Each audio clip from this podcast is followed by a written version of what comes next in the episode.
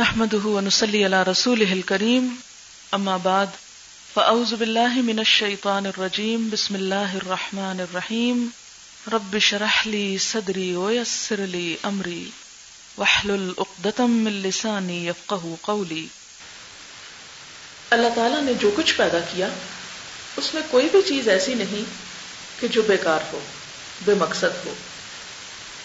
سورت الدخان میں اللہ تعالیٰ فرماتے ہیں ما خلقنا السماوات والارض وما بینہما باطلا، کہ ہم نے آسمان اور زمین اور جو کچھ ان دونوں کے درمیان ہے، اسے بیکار، بے مقصد نہیں پیدا کیا۔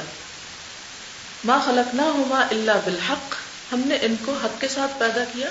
وہ اجل مسمى اور ایک خاص وقت تک کے لیے پیدا کیا۔ سورت الملک میں فرمایا کہ اللہ تعالیٰ نے ان تمام چیزوں کو جو پیدا کیا، ان کا جو مقصد بھی متعین کیا اور وہ کیا ہے کہ خلق الموت والحیات لیبلوکم ایکم احسن عملا، کہ باقی تمام کائنات کے مقابلے میں جو انسان کو پیدا کیا، تو اسے اس لیے پیدا کیا کہ اسے آزما کر دیکھے کہ ان میں سے اچھے کام کون کرتا ہے۔ باقی ساری کائنات انسان کی خدمت کے لیے پیدا کی گئی اور انسان کو اللہ تعالی نے اپنی عبادت کے لیے پیدا کیا۔ اور فرمایا کہ میں پیدا کرنے کے بعد انسان کو جو آزادی، ارادہ، اختیار دیا ہے، اس کے مطابق دیکھ رہا ہوں کہ ان میں سے اس آزادی کو استعمال کرتے ہوئے اچھے کام کون کرتا ہے۔ تو گویا اس زمین پر انسان کا جو وجود ہے، اس میں انسان سے یہ دیکھا جا رہا ہے کہ وہ کرتا کیا ہے۔ گویا مرد ہو یا عورت جو بھی اس زمین پر پیدا ہوئے، وہ سب ایک خاص مقصد کے لیے، اور جس صلاحیت، جس طاقت اور جس حیثیت میں ان کو بھیجا گیا، اس کو پورا کرنے کے لیے ہے۔ اور ہم سب یہ دیکھتے ہیں اور جانتے ہیں کہ ہماری دنیا جہاں اور بے شمار نعمتوں سے بھری ہوئی ہے، وہاں ان نعمتوں کو استعمال کرنے کے لیے اللہ تعالی نے حضرت انسان کو پیدا کیا اور انسان اپنی پیدائش کے اول روز سے ہی دو مختلف قسموں یا دو مختلف طریقوں پر پیدا ہوا یعنی مرد اور عورت کی شکل میں۔ ہماری یہ دنیا جو انسانوں سے آباد ہے، اس میں مرد بھی شامل ہے اور عورتیں بھی شامل ہیں۔ دنیا کا کوئی خطہ ایسا نہیں۔ کوئی ملک ایسا نہیں، کوئی جگہ ایسی نہیں کہ جہاں صرف مرد پائے جاتے ہیں اور عورت نہ ہو۔ اسی طرح وائس ورثہ کوئی جگہ ایسی نہیں کہ جہاں صرف عورتیں ہوں اور مرد نہ ہوں۔ اس دنیا کی زینت اور اس دنیا کی بقا یا باقی رہنے کا انحصار اسی بات پر ہے کہ یہ دونوں یہاں پر موجود ہیں۔ اللہ سبحانہ و تعالی نے حضرت آدم علیہ السلام کو جب پیدا کیا تو ساتھ ہی ان کا جوڑا بھی بنایا یعنی حضرت حوا علیہ السلام کو اس کے بعد پیدا کیا۔ اور جیسا کہ ہم سورت النساء میں دیکھتے ہیں، پہلی آیت میں اللہ تعالیٰ فرماتے ہیں، خلقکم من نفس واحدت وخلق منها زوجها وبث منهما رجالا كثيرا ونساء۔ اس کا معنی کیا ہے؟ کہ خلقکم من نفس واحدت تم سب کو ایک جان سے پیدا کیا۔ ایک اصل سے پیدا کیا۔ گویا مرد ہو یا عورت، اپنی اصل کے اعتبار سے دونوں انسان ہیں، ایک ہیں۔ وخلا کا منہا زوجہا اور اسی اصل سے اس کا جوڑا پیدا کیا۔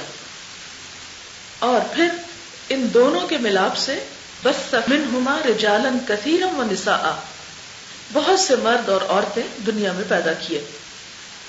گویا اللہ سبحان تعالی نے اس دنیا میں مردوں اور عورتوں کو پیدا کر کے ایک بیلنس قائم کیا، ایک انسانوں کے اندر اعتدال قائم کیا۔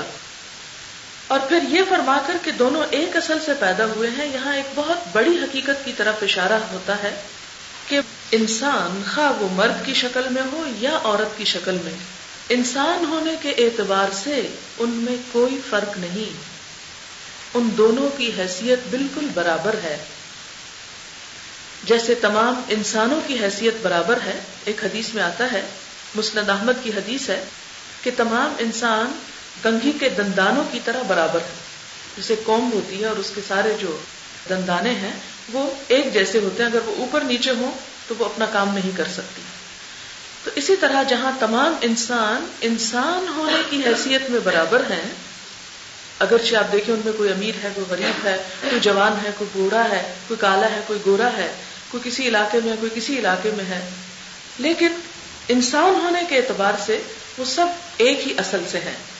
اسی طرح عورت ہو یا مرد، یہ دونوں بھی انسانیت کے اعتبار میں بالکل برابر کا درجہ رکھتے ہیں۔ نبی اکرم صلی اللہ علیہ وسلم نے اپنے ایک ارشاد میں عورت اور مرد دونوں کو ایک ہی جنس کے افراد قرار دیا۔ آپ نے فرمایا، النساء شقائق الرجال، عورتیں مردوں کی جنس میں سے ہیں یعنی عورتیں بھی مردوں ہی کی طرح ہیں۔ اس کا دوسرا معنی کیا ہے؟ کہ ایک ہی جیسے۔ شقائق شقیقہ کی جمع ہے۔ شقیقہ کہتے ہیں سگے بہن یا بھائی کے لیے۔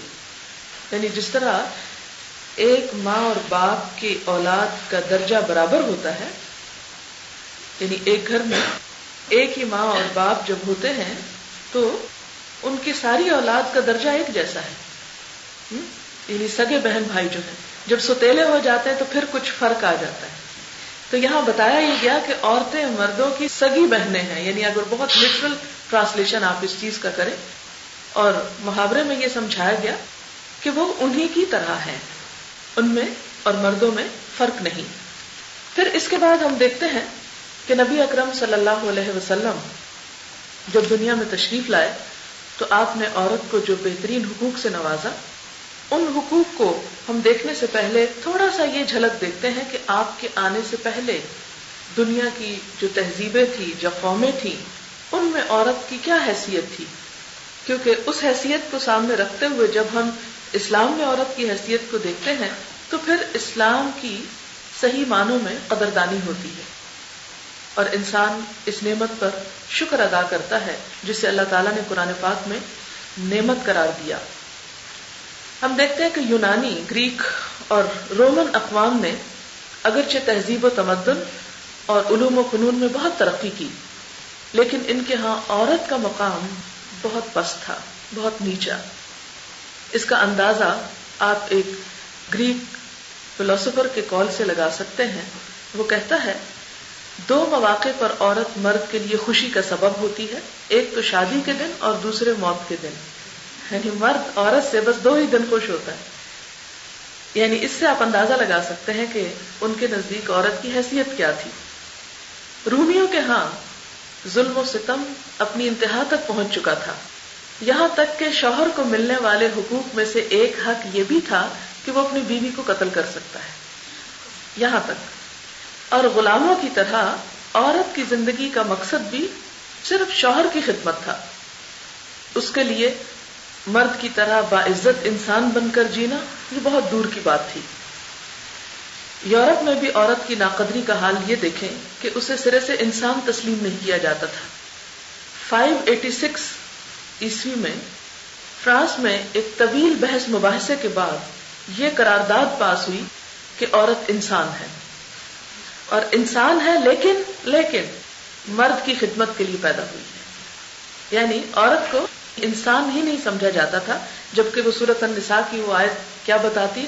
خلقکم من نفس واحدت تم سب کو ایک اصل سے پیدا کیا۔ مرد بھی انسان ہے اور عورت بھی انسان ہے۔ اسی طرح عورت اپنی انفرادی حیثیت میں کوئی جائیداد کی خرید و فروخت نہیں کر سکتی۔ یعنی اکیلے اپنے نام پر کوئی پراپرٹی نہیں رکھ سکتی تھی کوئی بینک اکاؤنٹ نہیں کھول سکتی تھی۔ پیپل ایکٹ کے ذریعے 1918 میں عورت کو ووٹ کا حق ملا۔ اسی طرح 1935 میں یہ حق دیا گیا کہ عورت جائیداد اپنے نام پر خرید سکتی۔ اس سے پہلے اسے یہ حق نہیں دیا گیا۔ اسی طرح ہم دیکھتے ہیں کہ شادی کے معاملے میں اس سے کوئی رائے نہیں لی جاتی تھی۔ ماں باپ شادی کے نام پر اسے فروخت تک کر سکتے تھے۔ ہندوستان میں تو عورت کی حیثیت کے بارے میں آپ جانتے ہی ہیں کہ وہاں تو اتنی ظالمانہ رسم تھی کہ اگر کسی عورت کا شوہر فوت ہو جاتا تو اس عورت کو منحوس سمجھا جاتا اور اسے بھی ساتھ زندہ جلنے پہ مجبور کر دیا جاتا، جس رسم کو ستی کی رسم کہا جاتا ہے۔ اربوں کے ہاں بھی عورت کی ذلت کچھ کم نہیں تھی۔ اس کا وجود میں آنا ہی مرد کے لیے باعث شرم و آر تھا۔ اور عورت کی پیدائش پر ان کے معاشرے میں نہایت ناگواری کے احساسات پائے جاتے تھے۔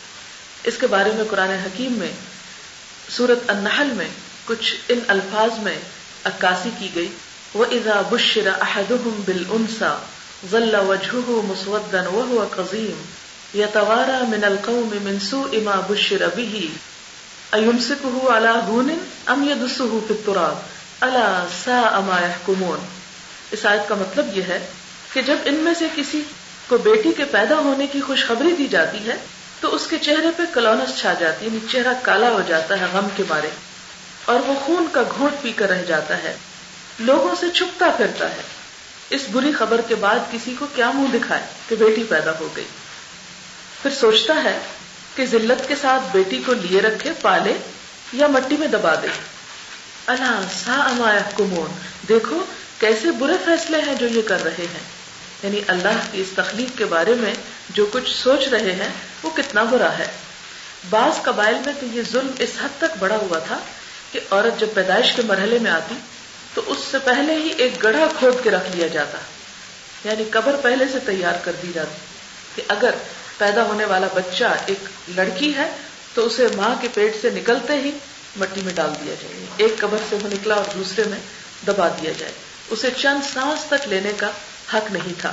لیکن یہ رسم کچھ قبائل میں تھی، سارے قبائل ایسے نہیں تھے۔ اگر سارے قبائل ایسے ہوتے تو بالکل ان کی نسل ہی ختم ہو جاتی، ان کا وجود بھی باقی نہ رہتا۔ اسی طرح ان کے ہاں شادیوں کی تعداد پہ کوئی پابندی نہ تھی۔ بے شمار نکاح کر لیا کرتے تھے اور جس کو چاہتے طلاق دیتے، جس کو چاہتے بساتے، جس کو چاہتے لٹکتا ہوا چھوڑ دیتے اور جو چاہتے کرتے۔ مرد، عورت کے معاملے میں پوری طرح خود مختار تھے۔ نہ اس کا وراثت میں کوئی حصہ تھا، نہ شادی کے معاملے میں اس کی کوئی پسند ناپسند تھی۔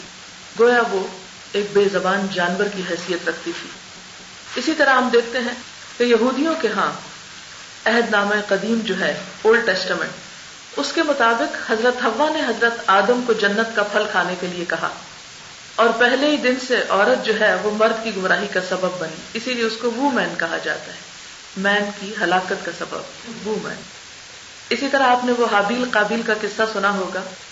اس میں بھی سبب اسرائیلی روایات میں یہی بتایا جاتا ہے کہ عورت تھی۔ دونوں ایک لڑکی سے شادی کرنا چاہتے تھے۔ تو فیصلہ یہ ہوا کہ قربانی کرتے ہیں، جس کی قربانی قبول ہو گئی۔ تو اس میں حالانکہ قرآن میں کہیں یہ ذکر نہیں کہ عورت سبب تھی، لیکن اسرائیلی روایات میں وہاں بھی عورت کو مورد الزام ٹھہرایا جاتا ہے۔ اسی طرح عیسائیوں کے ہاں بھی عورت نہایت ذلیل اور حقیر چیز تھی۔ اسے شیطان کا دروازہ رکھ کا نام دیا جاتا ہے اور مرد کو گمراہ کرنے کا سبب۔ اسی طرح ان دونوں کے ہاں یہودیوں اور عیسائیوں کے ہاں مرد وارث کی موجودگی میں عورت کسی طرح کی وراثت میں کچھ بھی حصہ نہیں پا سکتی تھی۔ تو اس طرح ہم دیکھتے ہیں کہ عورت ہر زمانے میں مختلف تہذیبوں میں، مختلف علاقوں میں، مختلف مذاہب میں ذلت و تکلیف اٹھاتی رہی اور نہایت حکارت کا سلوک کی جاتی رہی۔ اس کے بعد اسلام کا سورج طلوع ہوتا ہے اور عورت کو عزت اور احترام کا وہ مقام ملتا ہے جو دنیا میں نہ اس سے پہلے کہیں ملا اور نہ اس کے بعد کہیں ملا۔ جیسا کہ آپ جانتے ہیں کہ سورت النساء میں تو اللہ تعالیٰ نے دونوں کو ایک اصل سے کہہ کر دونوں کے درمیان ایک بہترین ہم آہنگی پیدا کر دی۔ پھر اسی طرح اہل ایمان کو یہ فرمایا کہ والمؤمنون والمؤمنات بعضهم اولیاء بعض۔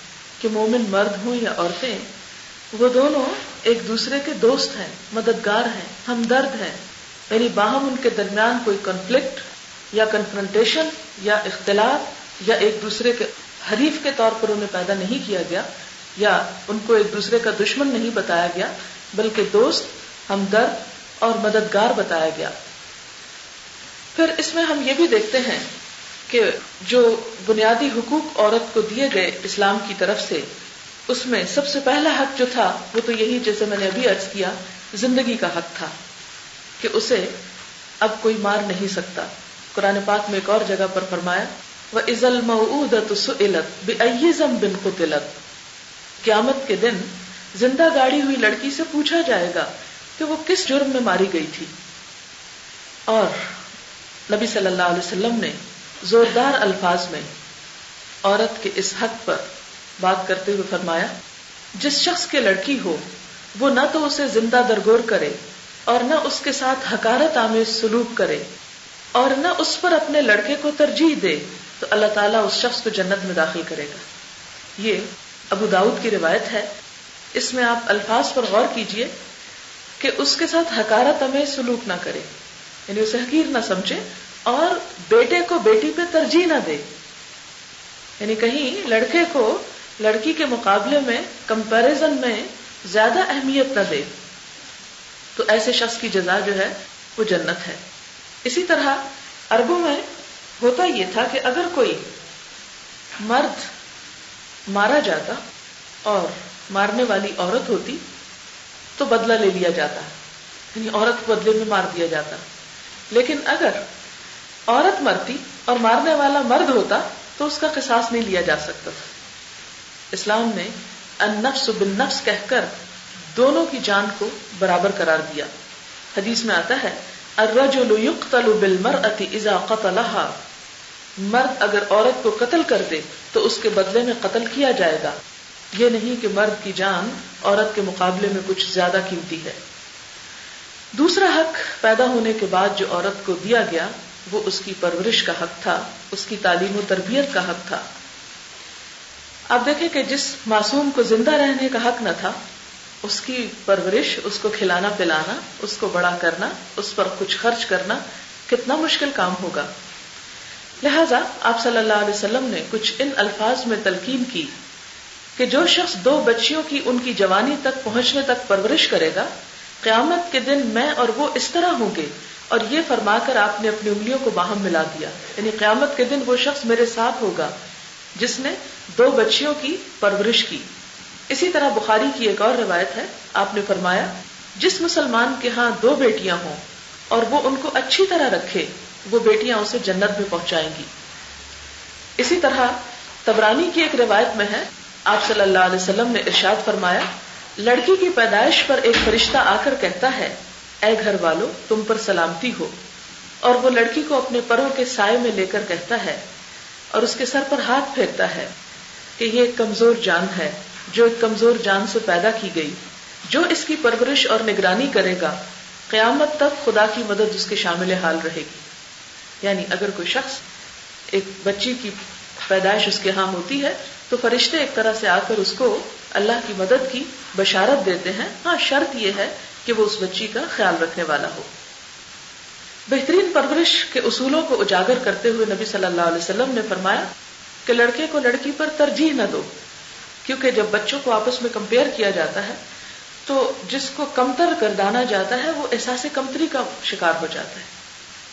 آپ صلی اللہ علیہ وسلم نے فرمایا سب وہ بین اولادکم فی العطیتی، لو کنت مفضلا احدا لفضلت النساء۔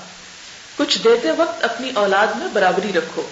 اگر میں کسی کو زیادہ دے سکتا تو بچیوں کو ترجیح دیتا۔ یعنی اگر مجھے یہ حق ملتا کہ میں زیادہ دوں تو بچیوں کو زیادہ دیتا۔ اسی طرح لڑکی کی فطری خواہشات کا احترام کرتے ہوئے ایک مرتبہ آپ کے سامنے ایک واقعہ پیش آیا جس میں آپ کا طرز عمل بہت خوبصورت ہے۔ آپ کو معلوم ہے کہ حضرت زید حضور صلی اللہ علیہ وسلم کے منہ بولے بیٹے تھے۔ اگرچہ غلام تھے لیکن ان کی اچھے اخلاق اور عادات سے متاثر ہو کر آپ نے ان کو آزاد کیا اور ان کو اپنا بیٹا کہا۔ تو ان کی اولاد جو تھی، اس میں حضرت اسامہ تھے، جو آپ کو بہت پیارے تھے۔ کیونکہ آپ کا اپنا کوئی بیٹا بھی زندہ نہیں رہا، بچپن میں ہی فوت ہو گئے تو اسامہ بڑے ہوئے۔ اور ان سے آپ بہت محبت کیا کرتے تھے۔ ایک مرتبہ اسامہ کو چوٹ لگ گئی اور ان کے جسم سے خون نکلنے لگا۔ آپ ان کا خون صاف کرتے جاتے اور فرماتے، اسامہ اگر بیٹی ہوتا، ہم اس کو اچھے کپڑے پہناتے، اسے زیور پہناتے. اور بار بار یہی کہہ رہے تھے، اسامہ اگر بیٹی ہوتا تو ہم اس کو یہ لے کر دیتے، یہ لے کر دیتے.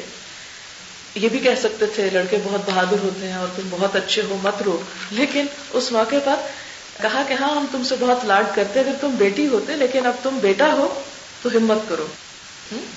پھر اسی طرح پرورش کے ساتھ ساتھ تعلیم کے اوپر بہت توجہ دلائی گئی۔ نبی صلی اللہ علیہ وسلم نے فرمایا، طلب العلم فریضت اللہ کل مسلم۔ علم کا حاصل کرنا فرض ہے ہر مسلمان پر۔ صرف مردوں کے لیے نہیں، عورتوں کے لیے بھی فرض ہے۔ اور والدین کو خصوصی طور پر بچیوں کی تعلیم پر خوشخبری دی گئی۔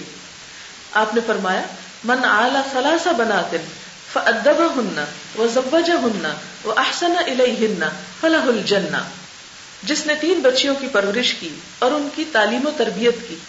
یعنی خاص طور پر یہاں پرورش میں تعلیم اور تربیت کی بات ہے۔ اور ان کی شادی کی اور ان کے ساتھ اچھا سلوک کیا تو وہ بچیاں اس کو جنت میں پہنچانے کا ذریعہ ہوگی۔ اور ہم دیکھتے ہیں کہ یہ آپ ہی کی تربیت کا نتیجہ تھا کہ حضرت فاطمہ رضی اللہ تعالی عنہا بہترین اخلاق سے منور تھی۔ پھر اسی طرح آپ نے حضرت عائشہ رضی اللہ تعالی عنہا کی تعلیم پر بھی توجہ دی کہ آپ صلی اللہ علیہ وسلم سے انہوں نے اتنا کچھ سیکھا کہ آپ کی وفات کے بعد تقریباً اڑتالیس سال تک فورٹی ایٹ ایئرس تک وہ تعلیم کے میدان میں نہ صرف یہ کہ عورتوں بلکہ مردوں کو بھی سکھاتی رہی۔ اگر اب بھی آپ مسجد نبی میں کبھی جانا ہو، تو وہاں پر ایک ستون ہے جسے اس عائشہ کہا جاتا ہے۔ وہ وہ مقام ہے جہاں حضرت عائشہ کی مسند ہوتی تھی اور وہ تعلیم دیا کرتی تھی جس میں سب شامل ہوتے تھے۔ اگرچہ وہ پردے کے پیچھے بیٹھ کر پڑھایا کرتی تھی، کیونکہ ازواج متحرات کا ایک خاص مقام تھا اور ان کی عزت اور ان کے مرتبے کی وجہ سے یعنی ان کی احترام کی وجہ سے، کیونکہ انہیں امت کی مائیں کہا گیا، تو خاص طور پر یہ تلقین کی گئی کہ وہ مردوں کے سامنے براہ راست نہ آئے تو بہرحال ہم دیکھتے ہیں کہ حضرت عائشہ کے بعد حضرت حفصہ، حضرت ام سلمہ اور دیگر ازواج متحرات جو ہیں، یہ بھی بہت بڑا مقام رکھتی ہیں علم کے میدان میں۔ خاص طور پر ہم دیکھتے ہیں کہ ازواج متحرات کو قرآن پاک میں اللہ سبحانہ و تعالیٰ نے خاص طور پر تعلیم حاصل کرنے کی طرف متوجہ کیا۔ صورت الحضاب میں ہم دیکھتے ہیں کہ اللہ تعالیٰ جہاں ازواج متحرات کو اور بہت سے احکام دیتے ہیں، وہاں خاص طور پر یہ بھی ارشاد ہوتا ہے کہ وسکر نہ مایوت لافی بوت کنہ من آیات اللہ والحکمہ کہ اے ازواج متحرات تم ذکر کرتی رہو، پڑھتی رہو اللہ تعالیٰ کی وہ آیات اور یہ آیت ہے تھرٹی فور وسکر مایوت لافی بوت کن من آیات اللہ والحکمہ ان اللہ کا نہ لطیف الخبیرہ کیونکہ ازواج متحرات جو تھی وہ باقی امت کے لیے ایک نمونہ تھی تو ازواج متحرات کو اس آیت میں تعلیم حاصل کرنے کی تلقین کی جا رہی ہے۔ کہ تم پڑھتی رہو جو تمہارے گھروں میں اللہ کی آیات اور حکمت کی باتوں میں سے پڑھ کر سنایا جاتا ہے۔ اس کا تم مذاکرہ کرو۔ اور نبی صلی اللہ علیہ وسلم نے ازواج متحرات کے لیے اثر کے بعد کا وقت مقرر کر رکھا تھا، جس میں خصوصی طور پر ان کی تعلیم ہوتی تھی۔ اور پھر ہم دیکھتے ہیں کہ وہ تعلیم اتنی مفید ہوئی کہ حضرت عائشہ رضی اللہ تعالی عنہا بہت سے مردوں کی بھی استاد بنی۔ ان کے ذریعے امت کو بہت زیادہ فیض حاصل ہوا۔ اور علماء اور محدثین اس بات پر متفق ہیں کہ ہمارے موجودہ دین کا ون فورتھ حصہ جو ہے وہ حضرت عائشہ کے ذریعے سے ہمیں ملا۔ پھر اسی طرح ہم دیکھتے ہیں کہ حضرت عائشہ سے سیکھنے والی جو آگے خواتین تھی انہوں نے بھی بہت علم کے میدان میں نام کمایا، جس میں آپ کی مشہور شاگردہ حضرت امرا ہیں۔ پھر اسی طرح نہ صرف یہ کہ آزاد خواتین، بلکہ غلام خواتین نے بھی علم کے میدان میں بہت ترقی حاصل کی۔ اس میں حضرت روزینہ ماریا امیما بریرا ام القمہ کے نام آج بھی تاریخ کے صفحات پر چمک رہے ہیں۔ تعلیم کے ساتھ ساتھ اسلام نے عورت کو نکاح کا حق بھی دیا ہے، شادی کا حق۔ آج آپ دیکھتے ہیں کہ ہمارے ہی معاشرے میں سندھ کے بارے میں آپ نے سنا ہوگا کہ وہاں کچھ لڑکیوں کی شادی قرآن سے کر دی جاتی۔ اور یہ سراسر ایک ظلم ہے۔ اور یہ نکاح نکاح نہیں، کیونکہ نکاح ایک عورت اور مرد کا ہوتا ہے۔ نہ کہ عورت اور قرآن کا۔ تو یہ ان کی بات ویسے ہی ایک لغ بےحدہ اور باطل بات ہے۔ اور اس طرح سر اسلام کی تعلیم کے خلاف بھی۔ ہم دیکھتے ہیں کہ نکاح کے اس حق میں نہ صرف یہ کہ نکاح کا حق دیا گیا، بلکہ اس میں پسند کا حق بھی دیا گیا۔ اور اجازت کی بات بھی کی گئی۔ حدیث میں آتا ہے لاتن کا حل حتى تستأمر ولاتن کا حل بکر حتى تستأذن۔ کہ بیوہ یا متعلقہ کا نکاح اس کی رائے معلوم کیے بغیر نہ کیا جائے اور دوشیزہ یعنی کماری لڑکی کا نکاح اس وقت تک نہیں ہوگا جب تک کہ اس کی اجازت نہ لے لی جائے۔ تو لوگوں نے پوچھا کہ یا رسول اللہ صلی اللہ علیہ وسلم، اجازت کیسے لی جائے؟ کیونکہ بچیاں تو بولتی نہیں۔ تو آپ نے فرمایا کہ اس کی خاموشی ہی اس کی رضا ہے۔ لیکن اگر خاموشی جو ہے وہ ناپسندیدگی کا اظہار کر رہی ہے، تو پھر والدین کو سختی کرنے کا کوئی حق نہیں۔ پھر اسی طرح اگر کسی عورت کا نکاح اس کا ولی زبردستی کر دے اور وہ اسے تسلیم نہ کرے، تو وہ نکاح فس کیا جا سکتا ہے۔ ہم دیکھتے ہیں کہ خنسا بنت خزام، ان کا نکاح ان کی مرضی کے خلاف ان کے باپ نے کر دیا۔ تو نبی صلی اللہ علیہ وسلم نے ان کا یہ نکاح جو تھا وہ ختم کرا دیا۔ یعنی نکاح واقع ہو جاتا ہے، لیکن عورت کو یہ حق ہے کہ وہ عدالت میں جا کر اس نکاح کو ختم کروا دے۔ پھر اسی طرح ایک مرتبہ ایک لڑکی نے رسول اللہ صلی اللہ علیہ وسلم سے شکایت کی کہ اس کے باپ نے اس کی مرضی کے خلاف اس کا نکاح اپنے بھتیجے سے کر دیا ہے۔ حضور صلی اللہ علیہ وسلم نے اس لڑکی سے کہا، تمہیں پورا اختیار ہے۔ چاہو تو نکاح کو باقی رکھو، چاہو ختم کر دو۔ یہ سن کر اس نے کہا، یا رسول اللہ صلی اللہ علیہ وسلم، میرے باپ نے جو کچھ کیا ہے، وہ اب مجھے منظور ہے۔ میں صرف لڑکیوں کو یہ بتانا چاہتی ہوں کہ ان کے ماں باپ اس معاملے میں خود مختار نہیں، کہ جو چاہے فیصلہ کر دیں۔ اور لڑکیاں اس فیصلے کی لاج رکھنے کے لیے اپنی زندگیاں تباہ کرتی رہیں۔ اسی طرح اسلام نے دوسری شادی پر بھی پابندی نہیں لگائی۔ آپ دیکھتے کہ ہندوؤں کے ہاں عیسائیوں کے ہاں ایک عورت اگر بیوہ ہو جائے یا طلاق ہو جائے، اس کو عیسائیت میں تو طلاق ویسے ہی نہیں دی جاتی، اگر نہیں بنتی تب بھی ان کو ایک مصیبت میں جکڑ کے رکھا جاتا ہے۔ لیکن دوسرے مذاہب میں آپ دیکھیں گے کہ عورت کی دوسری شادی کو ناپسندیدگی کی نظر سے دیکھا جاتا ہے۔ ہمارے ہاں تو ویسے بھی شادی ایک بڑا مشکل مسئلہ بن گئی ہے، لیکن اگر خدا نخواستہ کوئی لڑکی کی منگنی ٹوٹ جائے، یا اس کا نکاح ٹوٹ جائے، یا اس کا شوہر فوت ہو جائے، یا کسی بھی تکلیف کا وہ شکار ہو جائے، تو اس کو کوئی قبول کرنے کو تیار نہیں ہوتا۔ اور اگر کوئی خوش دلی سے قبول کر لے تو دوسرے لوگ اس کو تانے دینے لگتے کہ تمہیں اور کوئی نہیں ملی تھی، اسی کے ساتھ نکاح کرنا تھا۔ تو یہ ایک غیر اسلامی کلچر ہے، ایک جاہلیت کی بات ہے اور اسلام کے اصولوں کے خلاف ہے۔ ہر عورت کو ایک بہترین ازدواجی زندگی گزارنے کا حق ہے اور شادی کا حق بھی ہے۔ اس لیے اسے شادی سے محروم کرنا اور ایسے موقع پر بعض اوقات آپ نے دیکھا ہوگا، بالکل ینگ گرلز ہوتی ہیں۔ ایک آدھ بچے کی پیدائش ہوتی ہے کہ شوہر کسی حادثے میں ختم ہو جاتا ہے۔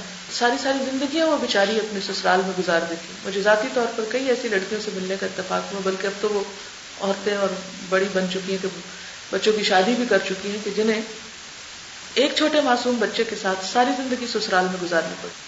اب خود سوچے کہ ایسی عورت کی زندگی کس قدر مزریبل ہو سکتی ہے کہ جو اپنے گھر سے، والدین سے، بہن بھائیوں اور اپنے خاندان سے بھی چھوٹی۔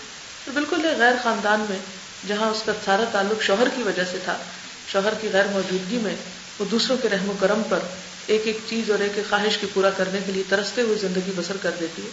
تو ایسے میں اگر کوئی ایک بچے والی عورت کے ساتھ نکاح کر لیتا ہے تو کوئی جرم نہیں، لیکن ہمارے ہاں اس چیز کو جو ناپسندیدہ قرار دیا گیا تو یہ بھی دراصل عورتوں کے حق پر ایک ظلم ہے۔ اسی طرح نکاح کے موقع پر مہر کا حق، یہ اسلام نے عورت کو ایک فائنینشیل پروٹیکشن دی۔ عرب جاہلیت میں عورت کے سرپرست اس کو اپنی ملکیت سمجھتے تھے اور اس کو جو مہر ملتا تھا وہ خود قبضہ کر لیتے۔ جیسے آج کل بھی ہمارے ہاں کچھ علاقوں میں یہ رواج ہے کہ مہر لڑکی کو نہیں دیا جاتا، لڑکی کے بھاپ لے جاتے ہیں۔ یا وہ کسی نہ کسی رنگ میں اسے فائدہ حاصل کرتے ہیں لڑکی کو دے کر۔ بسا اوقات بہت قرض اٹھا لیتے ہیں، پھر لڑکی کی شادی وہاں کر کے مکھر سے ایک طرح سے چکا دیتے ہیں۔ تو یہ عورت کے حق پر ایک بہت بڑا ظلم ہے۔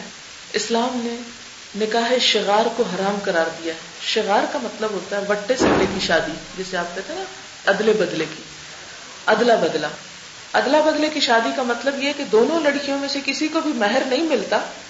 ہر لڑکی کا مہر کیا قرار پاتا ہے؟ اس کے جو شوہر ہے، وہ اپنی بہن بدلے میں اس عورت کے بھائی کو یا کسی اور رشتے دار کو دے دیتا ہے۔ مثلا ایک لڑکی کی شادی ہوتی ہے کسی لڑکے کے ساتھ اور وہ لڑکا اس کو مہر دینے کی بجائے اپنی بہن کو اس لڑکی کے باپ یا بھائی یا کسی اور کو دے دیتا ہے تو وہ ہر لڑکی دوسری لڑکی کا مہر قرار پاتی ہے۔ حالانکہ وہ مہر لڑکی فائدہ نہیں اٹھاتی، ان کے میل رشتے دار جو ہوتے ہیں وہ اس سے فائدہ اٹھاتے ہیں۔ تو کوئی بھی ایسا نکاح جسے مہر کے بغیر قرار دیا جائے اسے نکاح نہیں، سفاہ کہا گیا یعنی زناکاری کہا گیا کہ اگر کوئی مرد یہ نیت ہی نہیں رکھتا کہ نکاح کے وقت مہر دے گا، یا صرف وہ ایک دکھاوے کے طور پہ کرتا ہے، تو عورت کے اوپر تو کوئی جرم نہیں، عورت تو گناگار نہیں اس میں۔ لیکن ایسا مرد جو ہے، اس عورت سے فائدہ اٹھانے یا تعلق رکھنے پر قیامت کے دن شدید حساب سے دوچار ہوگا۔ پھر اسی طرح ایک اور رسم یہ ہے کہ عورت کو جو مہر دیا جاتا ہے، اس کی ہمارے ہاں بھی ایک شرعی مہر کے نام سے بہت حقیر سی اماؤنٹ مقرر کی گئی، بتیس روپے یا تینتیس روپے یا ساڑھے بتیس۔ یہ کوئی اسلامی چیز نہیں ہے اور نہ ہی اس کا کوئی کانسیپٹ ہے۔ یہ سراسر ہمارے معاشرے کی ایک رسم ہے، خود ساختہ۔ اور اس کو شریعت کے نام پر منسوخ کر دیا گیا ہے۔ ہم دیکھتے ہیں کہ نبی صلی اللہ علیہ وسلم نے اپنی ازواج متحرات کا مہر جو تھا ساڑھے پانچ سو درہم ادا کیا یعنی کم سے کم، اور جو ایک بہت بڑی مقدار تھی۔ پھر اسی طرح ایک عورت کے بارے میں آپ کو پتا چلا کہ اس کا نکاح ایک جوڑا جوتے پر ہوا ہے۔ تو آپ نے اسے بلا کر پوچھا کہ کیا تم راضی ہو کہ تمہیں مہر میں صرف ایک جوتوں کا جوڑا دیا جائے؟ تو اس نے کہا ہاں میں راضی ہوں۔ تو آپ نے پھر اس کو چھوڑ دیا۔ ورنہ یہ تھا کہ آپ نے مداخلت اس لیے کی، ایک سربراہ حکومت کے طور پر کہ لڑکیوں پر ظلم کی کہیں ابتدا یا یہ رسم نہ پڑ جائے کہ حقیق سے حقیق چیز مہر میں دے دی جائے۔ عام طور پر لوگ سمجھتے ہیں کہ مہر شاید عورت کی قیمت ہے یہ عورت کی قیمت نہیں، یہ ایک گفٹ ہے اور ایک ٹوکن ہے اور ایک احساس ذمہ داری ہے مرد کی طرف سے کہ میں تمہارے آئندہ زندگی کے تمام تر اخراجات اٹھاؤں گا۔ پھر اسی طرح مہر کے علاوہ نان نفقے کا حق بھی دیا گیا کہ عورت شادی کے بعد اپنے تمام تر ضروریات میں مرد کے اوپر حق رکھتی ہے اور مرد کی کمائی میں عورت کا حق ہے اور اسے یہ حق خوشی کے ساتھ دینا ہوگا۔ پھر اسی طرح ہم دیکھتے ہیں کہ وراثت کا حق بھی اسلام میں عورت کو دلوایا گیا۔ اس معاملے میں بعض کنفیوژن لوگوں کے ذہن میں پیدا ہوتی ہے اور کہا یہ جاتا ہے کہ جی عورت کا تو کوئی ٹھکانا ہی نہیں اور عورت کا تو وراثت بھی آدھی ہے اور اس کو تو طلاق کا بھی حق نہیں اور عورت کی تو اسلام میں کوئی حیثیت نہیں، اس طرح کی باتیں کی جاتی ہیں۔ لیکن حقیقت یہ ہے کہ یہ صرف ایک مس انڈرسٹینڈنگ ہے۔ اللہ تعالیٰ نے جب انسان کو مرد اور عورت کے دو حصوں میں پیدا کیا، تو دونوں کو الگ الگ ایک کلاس بنایا۔ یعنی اگرچہ دونوں اوپر جا کے انسان ہیں، لیکن دونوں ڈفرنٹ کلاسز ہیں ڈفرنٹ کیٹیگریز ہیں۔ ان کے ڈفرنٹ ریسپانسبلٹیز ہیں۔ ان کی حیثیتیں اپنے اپنے دائرہ کار میں مختلف ہیں۔ اس لیے حقوق اور فرائض کے معاملے میں ان دونوں کو باہم کمپیئر نہیں کرنا چاہیے۔ مردوں کی اپنی ذمہ داریاں ہیں اور عورتوں کی اپنی ذمہ داریاں۔ مردوں کی ذمہ داریوں کے مطابق ان کو حقوق ملے، عورت کی ذمہ داریوں کے مطابق ان کو حقوق ملے۔ اس کی مثال کیا ہے؟ مثلاً آپ دیکھیں کہ مرد کے اوپر ذمہ داری ہے کہ وہ اپنی بیوی اور بچوں کا نان نفقہ ادا کرے۔ اب اس کے لیے ضروری ہے کہ مرد کی فائنینشیل جو پوزیشن ہے وہ مضبوط ہو۔ اسے کمانے کے لیے کہا گیا اور محنت کرنے کو کہا اور اسی طرح جو وراثت میں حصہ ہے، وہ عورت کے نسبت زیادہ دلوایا۔ کس لیے؟ مثلاً آپ دیکھیں کہ ایک شخص فوت ہوتا ہے، پیچھے ایک بیٹی اور ایک بیٹا چھوڑ جاتا ہے۔ بیٹے کو دو حصے ملتے ہیں، بیٹی کو ایک حصہ جائیداد میں ملتا ہے۔ بظاہر دیکھنے میں بہت ظلم اور ناانصافی ہے کہ اس کو دگنا دیا جا رہا ہے۔ لیکن آپ دیکھیں کہ یہ بیٹا جس کا باپ فوت ہوا ہے جو کچھ اسے باپ کی طرف سے ملا ہے، دو حصے ہیں۔ تو اب ان دو حصوں کو وہ کس طرح استعمال کرے گا؟ کہ اسے اپنی شادی کے لیے مہر بھی دینا ہے اور شادی کے بعد اپنی بیوی کے لیے مکان بھی فراہم کرنا ہے اور نان نفقہ بھی دینا ہے۔ پھر آگے جو اولاد پیدا ہوتی ہے، ان کے بھی خرچ اٹھانے۔ اب یہ جو اس کو ملا، دو حصے، وہ اس میں سے اپنی ذات پر تو ایک ذات ہے اس کی، لیکن اپنے علاوہ اسے بہت سے اور لوگوں پر بھی خرچ کرنا ہے۔ اس کے مقابلے میں بیٹی کو جو آدھا ملا، نہ اسے کسی کو مہر دینا ہے اور نہ کسی کے نان نفقے کی ذمہ داری اٹھانی ہے۔ یہ پیورلی اس کا پرسنل مال ہے، جو عورت صرف خود ہی فائدہ اٹھائے گی اور اپنی مرضی سے جسے چاہے دے۔ اب آپ دیکھیں کہ اگر یہاں دو حصے ہیں، تو یہاں ذمہ داری بھی دگنی ہے۔ اور اس مرد کے مال میں عورت کا حق ہے۔ اب عورت آپ دیکھیں کہ ایک طرف سے لڑکی، اس بچی کی یعنی ایک بھائی تھا اور ایک بہن تھی۔ بھائی کو دو حصے یہاں اسلام نے باپ سے دلوا دیے، لیکن اب لڑکی کو کہاں سے مل رہا ہے؟ ایک حصہ باپ سے ملا اور دوسرا حصہ جا کے شوہر سے لے لے گی تو کیا ہوا؟ برابر ہوگی نا بات؟ لہذا اسلام نے اگر کوئی اصول اس طرح بنایا تو بظاہر لگتا ہے کہ جیسے زیادتی، لیکن حقیقت میں عورت کو یہاں سے نہیں تو کہیں اور سے دلوایا۔ اور وہ اس کا حق ہے۔ مرد کو مہر دینا پڑتا ہے، عورت کو مہر لینا ہوتا ہے۔ تو نا انصافی تو نہیں۔ یہ ضروری نہیں ہوتا انصاف کہ آپ کو ایک ہی جگہ سے برابر کا مل جائے آپ کو کہیں اور سے بھی اسلام دلوا سکتا ہے۔ اور پھر آپ دیکھیں کہ وراثت کا حصہ لازمی نہیں ہوتا کہ وہ ملے۔ بعض کا وراثت میں کوئی کچھ بھی نہیں چھوڑتا۔ لیکن عورت کو جو فائنینشیل پروٹیکشن مہر کی شکل میں دی، وہ شادی کی صورت میں ہمیشہ اس کو ملے گی۔ پھر اسی طرح اگر مسئلہ اس عورت کی شادی نہیں ہوتی، تو اس صورت میں بھائی کو اس کی ذمہ داری بھی ادا کرنی۔ بہن پہ کوئی لازم نہیں کہ جو اسے مال وراثت میں ملا وہ اپنے اوپر خرچ کرے۔ اس کی ذمہ داری اس کے بھائی پر ہے، اس کے چچا پر ہے، اس کے ماموں پر ہے۔ اس کے جتنے میل رشتے دار ہیں، ان کے اوپر ذمہ داری آتی کہ وہ اس کو فیڈ کرے اور اس کی دوسری ضروریات اٹھائے لیکن عورت کو جو مال مل جاتا ہے، اس پہ کسی کی ذمہ داری ڈالی نہیں جاتی، حتیٰ کہ اپنے بچوں کو بھی نہیں ڈالی جاتی کہ ان کو بھی ایک روپیہ دو۔ عورت اگر اپنے مال میں سے کچھ بھی خرچ کرتی ہے تو وہ اس کے لیے صدقہ اور ثواب لکھا جاتا ہے۔ اسلام سے پہلے عورت کو وراثت میں کچھ بھی نہیں ملتا تھا۔ اسلام نے آ کر حصہ دلوایا اور پھر کچھ مقام ایسے ہیں جہاں مرد اور عورت کا حصہ بالکل برابر مثلا اللہ کی بہن بھائی جو ہوتے ہیں یوٹرین بردرز اینڈ سسٹر ان کا حصہ بالکل اکول ہوتا ہے، مرد اور عورت کو برابر ملتا ہے۔ اسی طرح ایک کیس ایسا ہے کہ جس میں والدین، مرد اور عورت دونوں کو برابر ملتے اگر آپ سورت النساء دیکھیں، تو اس میں ایک آیت میں آتا ہے ولیکل واحد منہم السدس، کہ مرد اور عورت دونوں کو چھٹا حصہ ملے گا۔ یہ جو سورت النساء کی آیت ہے، جس میں وراثت کا قانون بیان کیا گیا ہے، اسی کو ہم تھوڑا سا اگر دیکھیں، تو یہ آیت نمبر ٹویلو ہے۔ اس میں آتا ہے وہ ان کا نا رجول یو رسو کلالتن ابمر اتن ولہ افن او اختن فلک اللہ واحد کہ اگر کوئی ایسا شخص ہے جس کی وراثت تقسیم ہو رہی ہے جو کلالہ ہے، کلالہ کہتے ہیں، جس کے نہ ماں باپ ہو نہ اولاد ہو اور اس کی کوئی بہن بھائی ہو یعنی نہ بچے ہیں، نہ ماں باپ ہے لیکن بہن بھائی ہیں۔ اب یہ جو کچھ چھوڑے گی تو بہن بھائیوں کو کیا ملے گا؟ یہ کل واحد منہم سدس دونوں کو برابر کا حصہ ون سکس ملے گا۔ اسی طرح ایک اور جگہ ہے جہاں پر والدین کو، ماں اور باپ دونوں کو برابر کا حصہ ملتا ہے۔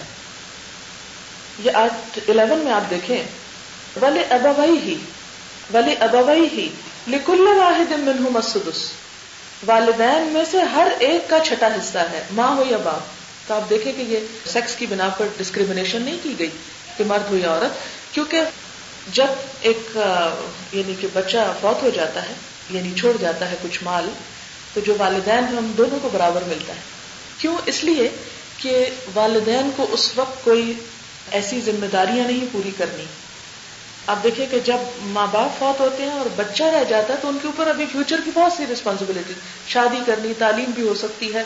آگے اسے اپنے بچوں کو بھی دینا ہو سکتا ہے۔ لیکن جب بچہ فوت ہو جائے تو ماں باپ جو ہوتے ہیں، عموماً بوڑھے ہو چکے ہوتے ہیں، ان کی فائنینشیل لائبلٹیز ریسپانسبلٹیز اتنی نہیں ہوتی۔ اس لیے مرد اور عورت کو برابر کا حصہ دلوا دیا گیا۔ تو یہ ایک بہت بڑی غلط فہمی پھیلائی جاتی ہے۔ کہ جی عورت کو وراثت میں آدھا حصہ دیا گیا ہاں اس جگہ پر دیا گیا جہاں اس کی ابھی اتنی ضرورت نہیں اور اس کے مقابلے میں جو اس کا بھائی ہے، اس کی ریسپانسبلٹیز اس لڑکی کے مقابلے میں کہیں زیادہ ہے۔ پھر اسی طرح آپ دیکھیں کہ مال اور جائیداد کی ملکیت، عورت الگ اپنے نام پہ اکاؤنٹ کھول سکتی ہے، الگ اپنی پراپرٹی خرید سکتی ہے، اپنے مال میں سے جیسے چاہے صدقہ کر سکتی ہے، اپنا کام کاج جو اپنے ہاتھ سے ہنر جانتی ہے، اسے استعمال کر سکتی ہے۔ اس معاملے میں اس پر پابندی نہیں لگائی گئی۔ اب کچھ حیثیتوں میں ہم دیکھتے ہیں کہ جو عورت کی ریسپانسبلٹی زیادہ ہے وہاں عورت کو درجہ بھی زیادہ دلوایا گیا۔ یعنی عورت کی مختلف حیثیتوں پہ میں بات کروں گی کہ ماں کی حیثیت میں۔ اب دیکھیں کہ جہاں مرد ایک ذمہ دار کی حیثیت سے ہے، وہاں وراثت میں اس کو دو حصے دیے گئے۔ یا اسے قوام بنایا گیا، یا ولر علیہ درجہ کہا گیا۔ کہ مردوں کو ایک درجہ حاصل ہے۔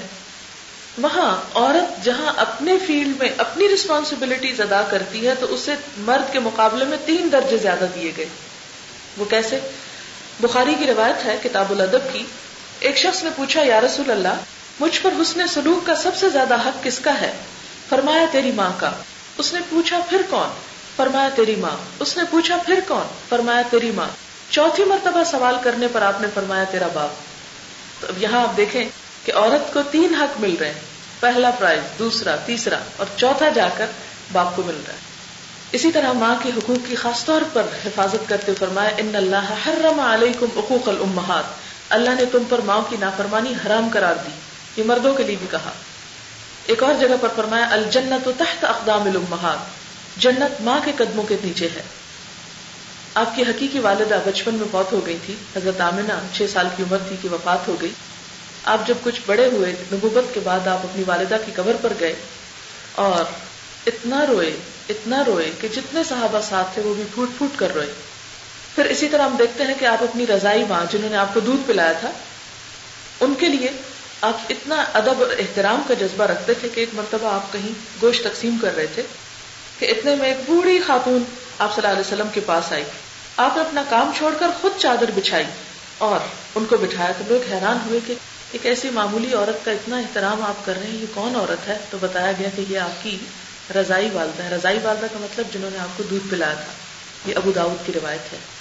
تو اس سے آپ اندازہ کر سکتے ہیں کہ نبی صلی اللہ علیہ وسلم کے اندر عورت کا اور خصوصاً ماں کی حیثیت میں عورت کا کس قدر مقام اور درجہ تھا۔ پھر اسی طرح عورت بیٹی کی حیثیت میں بیٹیوں کی ولادت پرورش اور تعلیم و تربیت کے بارے میں تو ابھی آپ پیچھے سن ہی چکے ہیں۔ حضرت فاطمہ جب آپ صلی اللہ علیہ وسلم کی خدمت میں حاضر ہوتی تو آپ کھڑے ہو جاتے تھے استقبال کے لیے۔ ان کی پیشانی چومتے اور اپنی جگہ ان کو آفر کرتے کہ آؤ یہاں بیٹھو۔ اس سے آپ اندازہ کریں کہ ایک پیغمبر کی حیثیت بھی تھی اور ایک باپ کی بھی تھی، لیکن اس کے باوجود آپ اپنی نشست گاہ آفر کرتے تھے۔ کھڑے ہو کر ان کو ملتے تھے۔ ہمارے ہاں جو بچیوں کو اتنا ذلیل کیا جاتا ہے، وہ کس پیغمبر کی سنت کے مطابق؟ ہے نبی صلی اللہ علیہ وسلم کے مطابق تو نہیں، پھر معلوم نہیں لوگ کس طرح فخر کرتے ہیں آپ کی امت میں سے ہونے کو۔ آپ صلی اللہ علیہ وسلم نے ایک مرتبہ فرمایا، فاطمہ میرے گوشت کا ٹکڑا ہے، میرے دل کا ٹکڑا ہے، جس نے فاطمہ کو ناراض کیا، اس نے مجھے ناراض کیا۔ حضرت زینب کا انتقال ہوا تو آپ نے اپنی چادر انہیں کفن دینے کے لیے دی۔ اور حضرت ام عطیہ کو خطاب کرتے ہوئے فرمایا، ام عطیہ میری بیٹی کو اچھی طرح غسل دینا، اچھی طرح کفن دینا، خوشبو لگانا۔ اس کی تین چوٹیاں بنانا۔ اور پھر فرمایا، زینب میری بہت اچھی بیٹی تھی، جو میری محبت میں بہت ستائی گئی۔ اگر آپ صحابیات کی تاریخ پڑھے تو آپ کو معلوم ہوگا کہ جب یہ ہجرت کر کے آ رہی تھی تو ایک شخص نے ان پہ حملہ کیا اور یہ اونٹ سے گر گئی اور ان کا حمل ضائع ہو گیا اور پھر مدینہ تشریف لائی اور اسی بیماری میں ان کا انتقال ہو گیا۔ پھر اسی طرح حضرت انس فرماتے ہیں کہ ہم لوگ حضور صلی اللہ علیہ وسلم کی ایک صاحبزادی کے جنازے میں شریک تھے۔ حضور قبر کے پاس بیٹھے تھے۔ میں نے دیکھا آپ کی دونوں آنکھوں سے آنسو روا تھے۔ آپ کو معلوم ہوگا کہ حضرت عثمان کو جنگ بدر میں شریک ہونے کی اجازت نہیں دی گئی تھی کہ آپ صلی اللہ علیہ وسلم کی بیٹی جو ان کی اہلیت تھی وہ بیمار تھی۔ جنگ بدر میں کتنے کم لوگ تھے، تین سو تیرہ۔ میں کبھی سوچتی ہوں کہ اگر حضرت عثمان کو اجازت مل جاتی تو تین سو چودہ ہو جاتے۔ اللہ نے شاید یہ فگر بھی تین سو تیرہ ہی رکھنا تھا۔ لیکن اس سے آپ اندازہ لگائیں کہ جس جنگ میں ایک ایک شخص کی کمی تھی، وہاں ایک شخص جو اسلام کی فرنٹ لائن پر ہے، اسے صرف اس لیے مدینہ میں روک دیا جاتا ہے کہ تمہاری بیوی بیمار ہے، تم شریک نہ ہو جائیں پھر اسی طرح اللہ سبحانہ و تعالیٰ نے نکاح کے مقاصد میں یہ بات فرمائی کہ نکاح کس لیے ہے؟ کہ تم ایک دوسرے سے سکون حاصل کر سکو۔ جیسا کہ ایک اور آیت میں فرمایا، ومن آياته أن خلق لكم من أنفسكم أزواجا لتسكنوا إليها وجعل بينكم مودة ورحمة إن في ذلك لآيات لقوم يتفكرون۔ سورة الروم آیت 21 کا مطلب ہے کہ اس کی نشانیوں میں سے ہے کہ اس نے تمہارے لیے تمہارے ہی نفسوں سے تمہارے جوڑے پیدا کیے یعنی عورتوں کو پیدا کیا، تاکہ تم ان سے سکون حاصل کرو۔ تو نکاح کا اصل مقصد ایک دوسرے کے حریف بننا یا دشمن بننا یا ایک دوسرے پہ ظلم و ستم کرنا نہیں، بلکہ سکون پانا ہے۔ اور تمہیں تمہارے درمیان مودت یعنی محبت جو سیکشل لو کے معنی میں استعمال ہوتا ہے وہ رحمت اور ایک دوسرے کے ساتھ شفقت اور مہربانی کے جذبات رکھے، جو خصوصاً آخری عمر میں، جبکہ جسمانی طور پر اٹریکشن ایک دوسرے میں نہیں رہتی، تو ایک دوسرے کے لیے ہمدردی اور شفقت اور محبت کے جذبات پیدا کر دیے۔ ان نفیز علیہ آیات القومی تفکرون یقیناً اس میں نشانیاں ہیں ان لوگوں کے لیے جو غور و فکر کرتے ہوں۔ پھر اسی طرح ہم دیکھتے ہیں کہ ہر چیز میں سے اللہ تعالیٰ نے جیسے جوڑے بنائے اور اس جوڑے کی اہمیت جو ہے مرد اور عورت کی شکل میں یہ ناگزیر ہے۔ انسان صحیح طور پر مکمل ہی اس وقت ہوتا ہے جب وہ فطرت کے مطابق ایک شادی شدہ زندگی بسر کرتا ہے۔ اور اس میں مرد کو یہ بتایا گیا کہ خیر و متا دنیا المر الصالحہ، دنیا کی نعمتوں میں بہترین نعمت نیک بیوی ہے۔ ایک اور جگہ پر فرمایا لئی سمن متا دنیا شعی ان افضل من المرأة الصالحہ۔ دنیا کی نعمتوں میں کوئی چیز نیک بیوی سے بڑھ کر نہیں۔ یعنی دنیا ساری کی ساری ایک نعمت ہے، لیکن سب سے بہترین نعمت ایک بہترین بیوی ہے۔ آپ صلی اللہ علیہ وسلم نے یہ بھی فرمایا خیر حکم خیر حکم لہلی و انا خیر حکم لہلی تم میں سب سے اچھے لوگ وہ ہیں جو اپنی بیویوں کے حق میں سب سے اچھے ہوں، اور میں تم سب میں اپنے گھر والوں کے لیے اچھا ہوں۔ یعنی اپنی مثال دے کر فرمایا کہ میں سب سے زیادہ میرا بہترین سلوک اپنی بیویوں کے ساتھ ہے۔ اور تم میں بھی سب سے اچھا ہوا ہے جو بیوی کے حق میں اچھا ہو۔ ہمارے یہاں تو کہتے ہیں زن مرید ہے۔ اور ڈھنگ سے بات کرنے کی بھی اجازت نہیں ہوتی۔ لیکن اسلام نے ایک بہترین مرد کی شناخت کیا رکھی کہ جو اپنی بیوی کے لیے اچھا ہے۔ کیونکہ دوسرے لوگوں کے ساتھ باہر جلوت میں اور لوگوں کے اندر انسان پولائٹ بھی ہوتا ہے، خوش اخلاق بھی ہوتا ہے اور بہت اچھا انسان نظر آتا ہے۔ تو اچھائی کا معیار باہر کے لوگ نہیں قرار دیے، بلکہ گھر میں اور گھر میں بھی بیوی قرار دی۔ کہ جس مرد کا تعلق اپنی بیوی سے اچھا ہوگا، وہی ایک اچھا انسان ہے۔ حضرت عائشہ فرماتی ہیں کہ میں اپنے نبی صلی اللہ علیہ وسلم کے یہاں گڑیوں سے کھیلا کرتی تھی اور میری سہیلیاں بھی میرے ساتھ کھیلتی تھی۔ جب آپ گھر تشریف لاتے تو سب ادھر ادھر چھپ جاتی۔ آپ ڈھونڈ ڈھونڈ کر ایک ایک کو میرے پاس بھیجتے تاکہ وہ میرے ساتھ کھیلے یعنی بیوی کی جو دلچسپیاں ہیں یا اس کی عمر کے مطابق اس کا جو ذوق ہے یا ہابیز ہیں، ان میں بھی کس طرح شوہر کو تعاون کرنے کے لیے کہا۔ ایک مرتبہ مسجد نبی میں کچھ حبشی آئے جو ایک کھیل کھیل رہے تھے۔ تو آپ صلی اللہ علیہ وسلم نے حضرت عائشہ کو بلایا۔ بخاری کی روایت ہے کہ حضرت عائشہ حضور صلی اللہ علیہ وسلم کے کندھے پر سر رکھ کر اور حضرت عائشہ کا گال حضور کے گال کے ساتھ تھا اور یہ کھیل دیکھ رہی تھی۔ تو اس سے پہ آپ اندازہ لگائیں کہ کتنی محبت اور آپ کے جذبات کا کتنا احساس اور خیال رکھتے تھے۔ اور پھر جب تھک گئی حضرت عائشہ تو کہنے لگی اچھا اب تم جا سکتی۔ ظاہر ہے کہ اس کھیل میں شاید ان کی دلچسپی نہیں ہوگی، لیکن اس سے آپ اندازہ کر سکتے ہیں کہ وہ حضرت عائشہ کا کس قدر خیال رکھا کرتے تھے۔ ایک مرتبہ حضور صلی اللہ علیہ وسلم حضرت عائشہ سے کہتے ہیں، آؤ، دوڑ کا مقابلہ کرتے ہیں۔ حج کے دور میں آپ دیکھیں، کون دیندار یا کوئی ایسا ریلیجس لیڈر یہ بات کر سکتا ہے۔ لیکن حضور صلی اللہ علیہ وسلم کی ذات آپ دیکھیں کہ اپنے گھر والوں کے لیے کتنی خوش اخلاق اور کتنی خندہ پیشانی والی تھی۔ کہتے ہیں کہ اور دوڑ کا مقابلہ کرتے ہیں۔ اور دوڑنے میں کیا ہوا کہ حضرت عائشہ آگے نکل گئی؟ کچھ عرصے کے بعد پھر اتفاق ہوا، کوئی موقع آیا تو آپ نے کہا، آؤ عائشہ پھر دوڑ لگا دے تو اب حضرت عائشہ کا جسم کچھ بھاری ہو چکا تھا تو حضور صلی اللہ علیہ وسلم آگے نکل گئے۔ تو جب آگے نکل کے فرمایا، یہ اس دن کا بدلہ ہے۔ یعنی کس طرح کی خوش اخلاقی تھی۔ پھر اسی طرح ہم دیکھتے ہیں کہ حضرت صفیہ اونٹ پر سوار ہوئی تو حضور صلی اللہ علیہ وسلم نے اپنا یعنی گٹنا پیش کیا کہ اس کو سیری بنا کر اوپر چڑھ جاؤ۔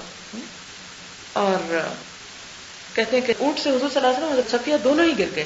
وہ پھسل کر جسے اونٹ بیلنس نہیں ہوگا۔ تو حضرت انس مدد کے لیے دوڑے۔ تو آپ نے فرمایا، مجھے چھوڑو۔ حضرت صفیہ کی خبر لو۔ پھر اسی طرح حضرت خدیجہ سے آپ کو بے انتہا محبت تھی۔ جب تک وہ زندہ رہی آپ نے کوئی دوسرا نکاح نہیں کیا۔ اور اسی طرح آپ کے وفات کے بعد جب آپ کا نام آتا، تو آپ کے چہرے کا رنگ بدل جاتا۔ آپ کی سہیلیوں کا خاص طور پر خیال رکھتے تھے جب کوئی چیز تقسیم کرنی ہوتی تو حضرت خدیجہ کی دوستوں کو بھی بھجوایا کرتے تھے، اس تعلق کی بنا پر جو آپ کا حضرت خدیجہ کے ساتھ تھا۔ پھر اسی طرح یہ بھی سکھایا کہ بیوی کے ساتھ تعلق رکھتے ہوئے نفرت کا مظاہرہ نہ کیا جائے۔ آپ نے فرمایا، کوئی مومن اپنی مومنہ بیوی سے نفرت نہ کرے۔ اگر بیوی کی کوئی عادت اس کو ناپسند ہے، تو ہو سکتا ہے دوسری عادت اس کو پسند آ جائے۔ قرآن پاک میں بھی آتا ہے اصا ان تک رہو شے ان اللہ کی ہی خیرن کثیرا ہو سکتا ہے کہ ایک چیز تمہیں ناپسند ہو اور اللہ تعالیٰ اسی میں تمہارے لیے بہت اچھائی رکھ دے۔ اس لیے چھوٹی سی بات پر بیوی سے متنفر ہو کر طلاق کا لفظ استعمال کرنا یا اسے ستانا، یہ کوئی مردانگی کی بات نہیں۔ پھر اسی طرح حضرت عبداللہ بن عمر کا بیان ہے، کہتے ہیں کہ جب تک حضور زندہ رہے، ہم اپنی عورتوں سے بات کرنے میں بھی بہت احتیاط کرتے تھے کہ کہیں ہمارے خلاف کوئی آیت نازل نہ ہو جائے۔ جب آپ کی وفات ہوئی، تب ہم نے کھل کے بات کرنا شروع۔ یعنی اتنا ڈر پڑ گیا تھا انہیں کہ کہیں ہم ان کو کچھ کہہ دیں گے تو معلوم نہیں ہمارے ساتھ کیا ہوگا۔ ایک حدیث میں آتا ہے، آپ نے فرمایا رفقن بل نرمی کا معاملہ کرو، آئینے ہیں، آئینے کرسٹلس ہیں۔ ٹیک کیئر ایسا نہ ان سے معاملہ کرنا کہ ٹوٹ جائیں یا بکھر جائیں۔ پھر اسی طرح یہ ہے کہ آپ صلی اللہ علیہ وسلم کے بارے میں حضرت عائشہ ایک روایت بیان کرتی ہیں۔ بڑی خوبصورت روایت ہے۔ کہتی ہجرت کے بعد کا زمانہ ہے، نبی صلی اللہ علیہ وسلم مدینہ میں ہے آپ بستر سے آہستہ سے اٹھتے ہیں اور پھر حجرے کا دروازہ آہستہ سے کھولتے ہیں پھر چپکے سے قبرستان چلے جاتے ہیں تو یہ تین دفعہ حضرت عائشہ آہستہ سے آہستہ سے کے الفاظ استعمال کرتی ہیں اندازہ کریں کہ کتنا خیال ہے سوتی ہوئی بیوی کا کہ آہستہ سے بستر سے اٹھتے ہیں، آہستہ سے دروازہ کھولتے ہیں، آہستہ سے نکلتے ہیں، قدم بھی آہستہ آہستہ اٹھا کے نکل جاتے ہیں۔ یعنی اس سے آپ اندازہ کریں کہ کس قدر مقام اور احترام اور حیثیت اور درجہ تھا ایک بیوی کا۔ آج کے دور میں کوئی شخص اس کی مثال پیش نہیں کر سکتا کہ کوئی شوہر اپنی بیوی کا اس قدر خیال رکھے کہ اس کی نیند بھی ڈسٹرب نہ ہو یا اس کے آرام میں کوئی خلل نہ آئے۔ اور بار بار فرمایا کہ خیار کم خیار کم لے نسا اہم تم میں بہتر وہ ہے جو اپنی عورتوں کے حق میں بہتر ہو۔ اور اسی طرح آپ نے یہ بھی فرمایا کہ عورتوں کے بارے میں نرمی سے کام لو۔ ان کی خلقت پسلی سے ہوئی۔ اگر اس کو تم سیدھا کرو گے تو توڑ کر رہو گے۔ یعنی ان کے مزاج کو سمجھو۔ اس سے بہت سے لوگ افینڈ ہوتے ہیں کہ یہ کیوں کہا کہ وہ پسلی سے پیدا ہوئی اور پسلی ٹیڑھی ہے۔ یہ ٹیڑھی کا لفظ بڑا کام خراب کرتا ہے۔ یہاں پر لفظ خمدار ہونا چاہیے۔ خمدار۔ جیسے درخت کی شاخیں کیا خمدار تو درخت کی شاخوں کا حسن خم میں ہے۔ اگر سیدھے سیدھے بالکل ہو آپ دیکھیں گے اس میں کوئی خوبصورتی نہیں ہوگی۔ تو عورت کو خمدار پیدا کیا گیا ہے۔ یعنی اس میں جو لچک ہے یا اس کی طبیعت کے اندر جو خاص مزاج ہے، اس مزاج کی رعایت کرنے کے لیے کہا گیا کہ نرمی سے کام لو۔ اگر تم اپنی عقل جیسی سختی کرو گے تو اسے توڑ کے رکھ دو گے۔ اور اس میں بھی دراصل عورت کے حقوق ہی کو پروٹیکٹ کیا جا رہا ہے۔ اور پھر ایک جگہ پر اور فرمایا کہ ایک شخص نے آ کر عرض کی کہ شوہر پر بیوی کا کیا حق ہے؟ فرمایا، شوہر جب خود کھائے تو اسے بھی کھلائے، جب خود پہنے تو اسے بھی پہنائے۔ ہمارے یہاں کیا ہوتا ہے؟ جب شوہر گھر میں آتا ہے تو پہلے اس کو کھانا پیش کیا جاتا ہے۔ جو بچا کچا ہوتا ہے، بچوں کا شوہر کا، وہ عورت بیٹھ کے کھاتی حالانکہ یہاں کیا کہا جا رہا ہے؟ اکول رائٹ ہے۔ حالانکہ کماتا مرد ہے، لیکن بیوی بھی وہی کھائے جو شوہر کھا رہا ہے۔ اور اسی طرح لباس پہننے کے اسٹینڈرڈ میں وہی اسٹینڈرڈ مینٹین کرے جو شوہر کا ہے۔ یہ نہیں کہ وہ اس کے سامنے غلام یا کنیز نظر آئے۔ تو یہ چند باتیں بیوی کی حیثیت میں تھی عورت کے بارے میں۔ میرا خیال ہے کہ کچھ وقت میں آپ کو سوال جواب کے لیے دیتی ہوں تاکہ مزید کوئی بات آپ کے ذہن میں ہو تو وہ واضح ہو جائے۔ سوال ہے حق مہر اگر لکھا نہ جائے اور ویسے ہی گفٹ دے دیا جائے تو ٹھیک ہے؟ حق مہر جو ہے یہ ایک قانونی تقاضا ہے۔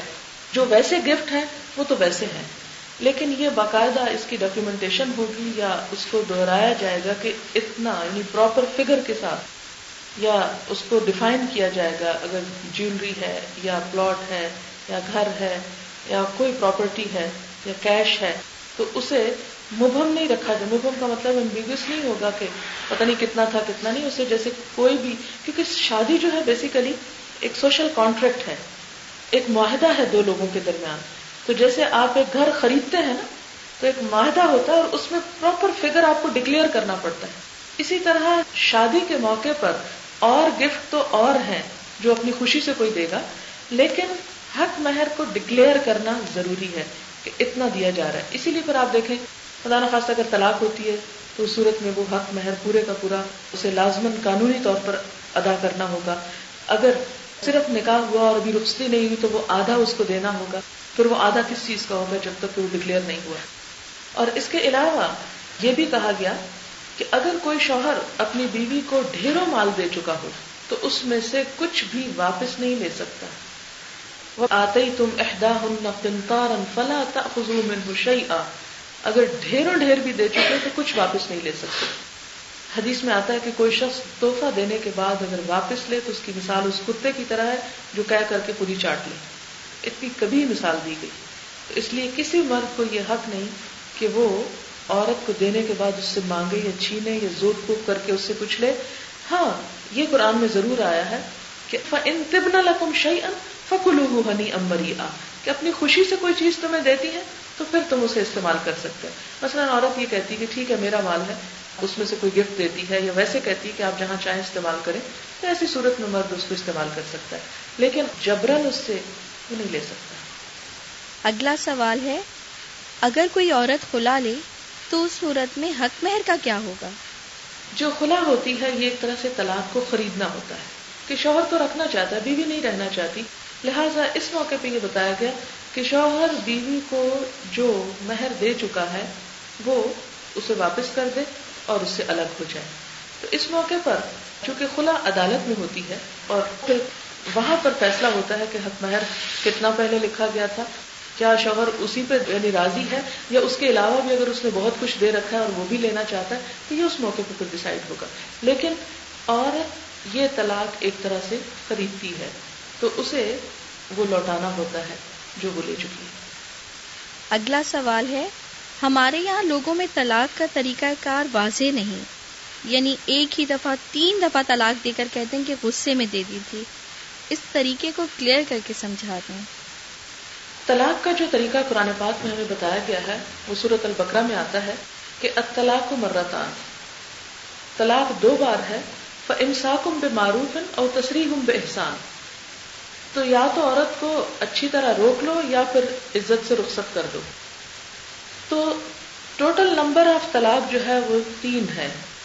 طریقہ کار یہ ہوتا ہے کہ توہر کی حالت میں، پاکیزگی کی توہر کا مطلب ہے پیریڈز نہ ہو عورت پریگنٹ نہ ہو، بچے کی ولادت نہ ہوئی بھی ہو، کیونکہ وہ عورت کی انسٹیبلٹی کا زمانہ ہوتا ہے۔ ہارمونل چینج کی وجہ سے عورت کے مزاج میں فرق ہوتا ہے، تو اس میں لڑائی جھگڑے کا اتفاق زیادہ ہوتا ہے۔ تو کہا کہ جب عورت پاک ہو، اس حالت میں اس کو ایک دفعہ طلاق دی جائے۔ پھر اس کے بعد عورت شوہر کے گھر میں ہی رہے، نکلے نہیں وہاں سے۔ سیپریشن ہو جائے۔ اور تین دفعہ حیض آنے کا، تین دفعہ پیریڈ آنے کا انتظار کیا جائے۔ اگر ان تین مہینوں میں عورت کی طرف شوہر رجوع کر لیتا ہے، تو وہ واپس لے لیتا ہے اس کو، تو طلاق نہیں ہوگی۔ اگر تین مہینے گزر گئے، تیسری دفعہ پیریڈ آ گئے، تو کیا ہوگا؟ عورت اس مرد سے الگ ہو جائے گی، اب وہ اس گھر کو بھی چھوڑ دے گی اور نکاح ختم ہو جائے گا۔ لیکن اس ایک طلاق کے بعد، عدت ختم ہونے کے بعد عورت اور وہ شوہر پھر نکاح کرنا چاہیں تو دوبارہ نکاح کر سکتے ہیں۔ نئے نکاح کے ساتھ، نئے مہر کے ساتھ، نئی شرائط کے ساتھ دوبارہ عورت جو ہے وہ شوہر کے پاس جائے گی۔ اب اگر خدا نخواستہ پھر کبھی اس نے وہی طلاق کا لفظ دوہرا دیا پھر یہی پروسیجر ہوگا۔ لیکن پھر بھی نکاح کی گنجائش ہے۔ دو طریقے ہیں، یا تو عدت کے اندر رجوع کر لے، یا عدت گزرنے کے بعد عورت نکاح کر لے۔ یہ نکاح اس شوہر سے بھی ہو سکتا ہے اور عورت کہیں اور بھی کر سکتی ہے، کیونکہ آزاد ہو گئی۔ اب اگر نکاح اس نے کر لیا اور پھر وہ اسی گھر میں چلی گئی، یا اس نے رجوع کر لیا اور صلح ہو گئی، اب اس کے پاس کوئی چانس نہیں ہے۔ اگر اب اس نے طلاق کا لفظ بول دیا، نہ رجوع ہو سکتا ہے، نہ دوبارہ نکاح ہو سکتا ہے۔ ہمارے ہاں یہ جو لوگوں نے ایک ہی جھٹکے میں تین کرنے کی بات کی، یہ غلط طریقہ ہے۔ اس میں آپ دیکھیں کہ یہ لفظ جو آتا ہے نا، طلاق کا اب طلاق مرتان، طلاق دو ٹو ٹائمز ہوگی۔ نمبر نہیں بتایا کہ طلاق کا نمبر دو ہے۔ یہ نہیں کہ ایک دفعہ، دو دفعہ، تین۔ اس کا مطلب ہے یعنی ٹو ڈفرنٹ ٹائمس پر مرہ کا مطلب ہوتا ہے ایک بار یعنی ایک ٹائم پر، اور مرتان کا مطلب ہے ٹو ڈفرنٹ ٹائمنگس پر۔ یہ جو ایک دفعہ میں ہزار بھی کہہ دیں تو وہ اصل میں تو ایک ٹائم ہی ہے نا۔ ٹائم تو ایک ہی ہے۔ تو اس لیے نمبر سے فرق نہیں پڑتا۔ اصل میں یہ ہے کہ کس کس موقع پر ہوئی۔ اس لیے میں اپنی تحقیق یا جو بھی میں نے پڑھا اس کے مطابق جس نتیجے پر پہنچی ہوں، اس کا خلاصہ میں نے آپ کے سامنے رکھ دیا ہے۔ کہا یہ جاتا ہے کہ حضرت عمر کے دور میں لوگوں نے جب اس طرح کہنا شروع کر دیا کہ ایک ہی وقت میں کہتے میں نے سب طلاق اکٹھی دے دی۔ تو انہوں نے ایک تعزیر کے طور پہ سزا کے طور پہ کہا، آج کے بعد جس نے یہ کیا، اس کے لیے میں اسے دوبارہ رجوع کی اجازت نہیں دوں گا۔ تو بعد میں پھر جو فکائے کرام تھے، انہوں نے حضرت عمر کا طرز عمل لیا۔ لیکن میں یہ سمجھتی ہوں کہ ہمارے لیے اصل طریقہ وہی ہے جو قرآن اور سنت میں ہے، جو قرآن پاک میں بتایا گیا ہے کہ کس طرح ایک طلاق کے بعد عدت کا وقت ہے، اس میں رجوع کا حق ہے، پھر اس کے گزرنے کے بعد نکاح کا حق بھی ہے۔ اس طریقے کو اسی طرح برقرار رہنا چاہیے۔ اور اگر کوئی غصے میں یا جہالت میں ایک وقت میں تین یا تین سو دے دیتا ہے، تو اس کو مرہ ایک ہی دفعہ کنسیڈر کرنا چاہیے۔ کیونکہ اسلام نے یہ تین ڈفرنٹ ٹائمنگ رکھے، اس لیے کہ گھر بچ جائے۔ کیونکہ گھر کا بچانا بہت ضروری ہے۔ یہاں تک حدیث میں آتا ہے کہ جو کسی مرد کو اپنی بیوی سے بدگمان کرتا وہ ہم میں سے نہیں۔ کیا نقصان ہوگا اس کا کہ بیوی کو ناراض ہو کے طلاق دے دے گا یا گھر ٹوٹے گا؟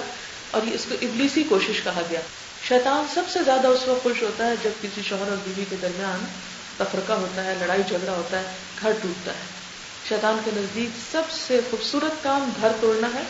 طلاق جو ہے، وہ مسائل کا حل نہیں ہوتی۔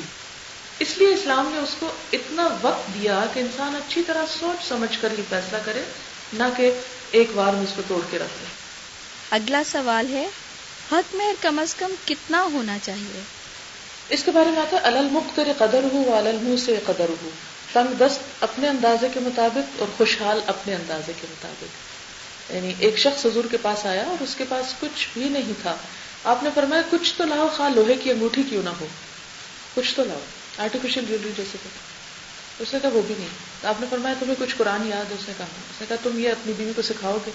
تو وہ جو سکھانے کی اجرت ہے، اس کو مہر سمجھ کے میں تمہارا نکاح کرتا لیکن بغیر کسی مہر کے نہیں۔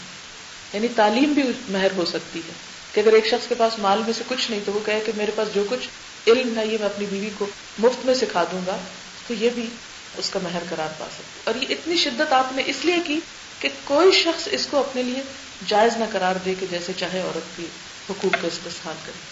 اگلا سوال ہے شادی کے موقع پر جو جہیز دیا جاتا ہے کیا یہ دینا ٹھیک ہے؟ جہیز جو ہے ایک رسم کے طور پر تو انتہائی غلط ہے۔ تحفے کے طور پر اگر والدین کچھ بھی دیتے ہیں تو وہ کبھی بھی دے سکتے ہیں۔ ضروری نہیں کہ اس شادی کے موقع پر ہی۔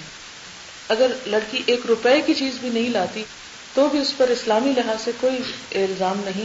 لیکن مرد اگر اس کے لیے مہر نہیں دیتا یا نان نفقہ یا گھر بار فراہم نہیں کرتا تو اس سے پوچھو گی واخر دعوانا ان الحمد للہ رب العالمین۔ سبحانک اللہم و بحمدک الہ الا انت۔ نستغفرک و نتوب الیک۔ والسلام علیکم و رحمۃ اللہ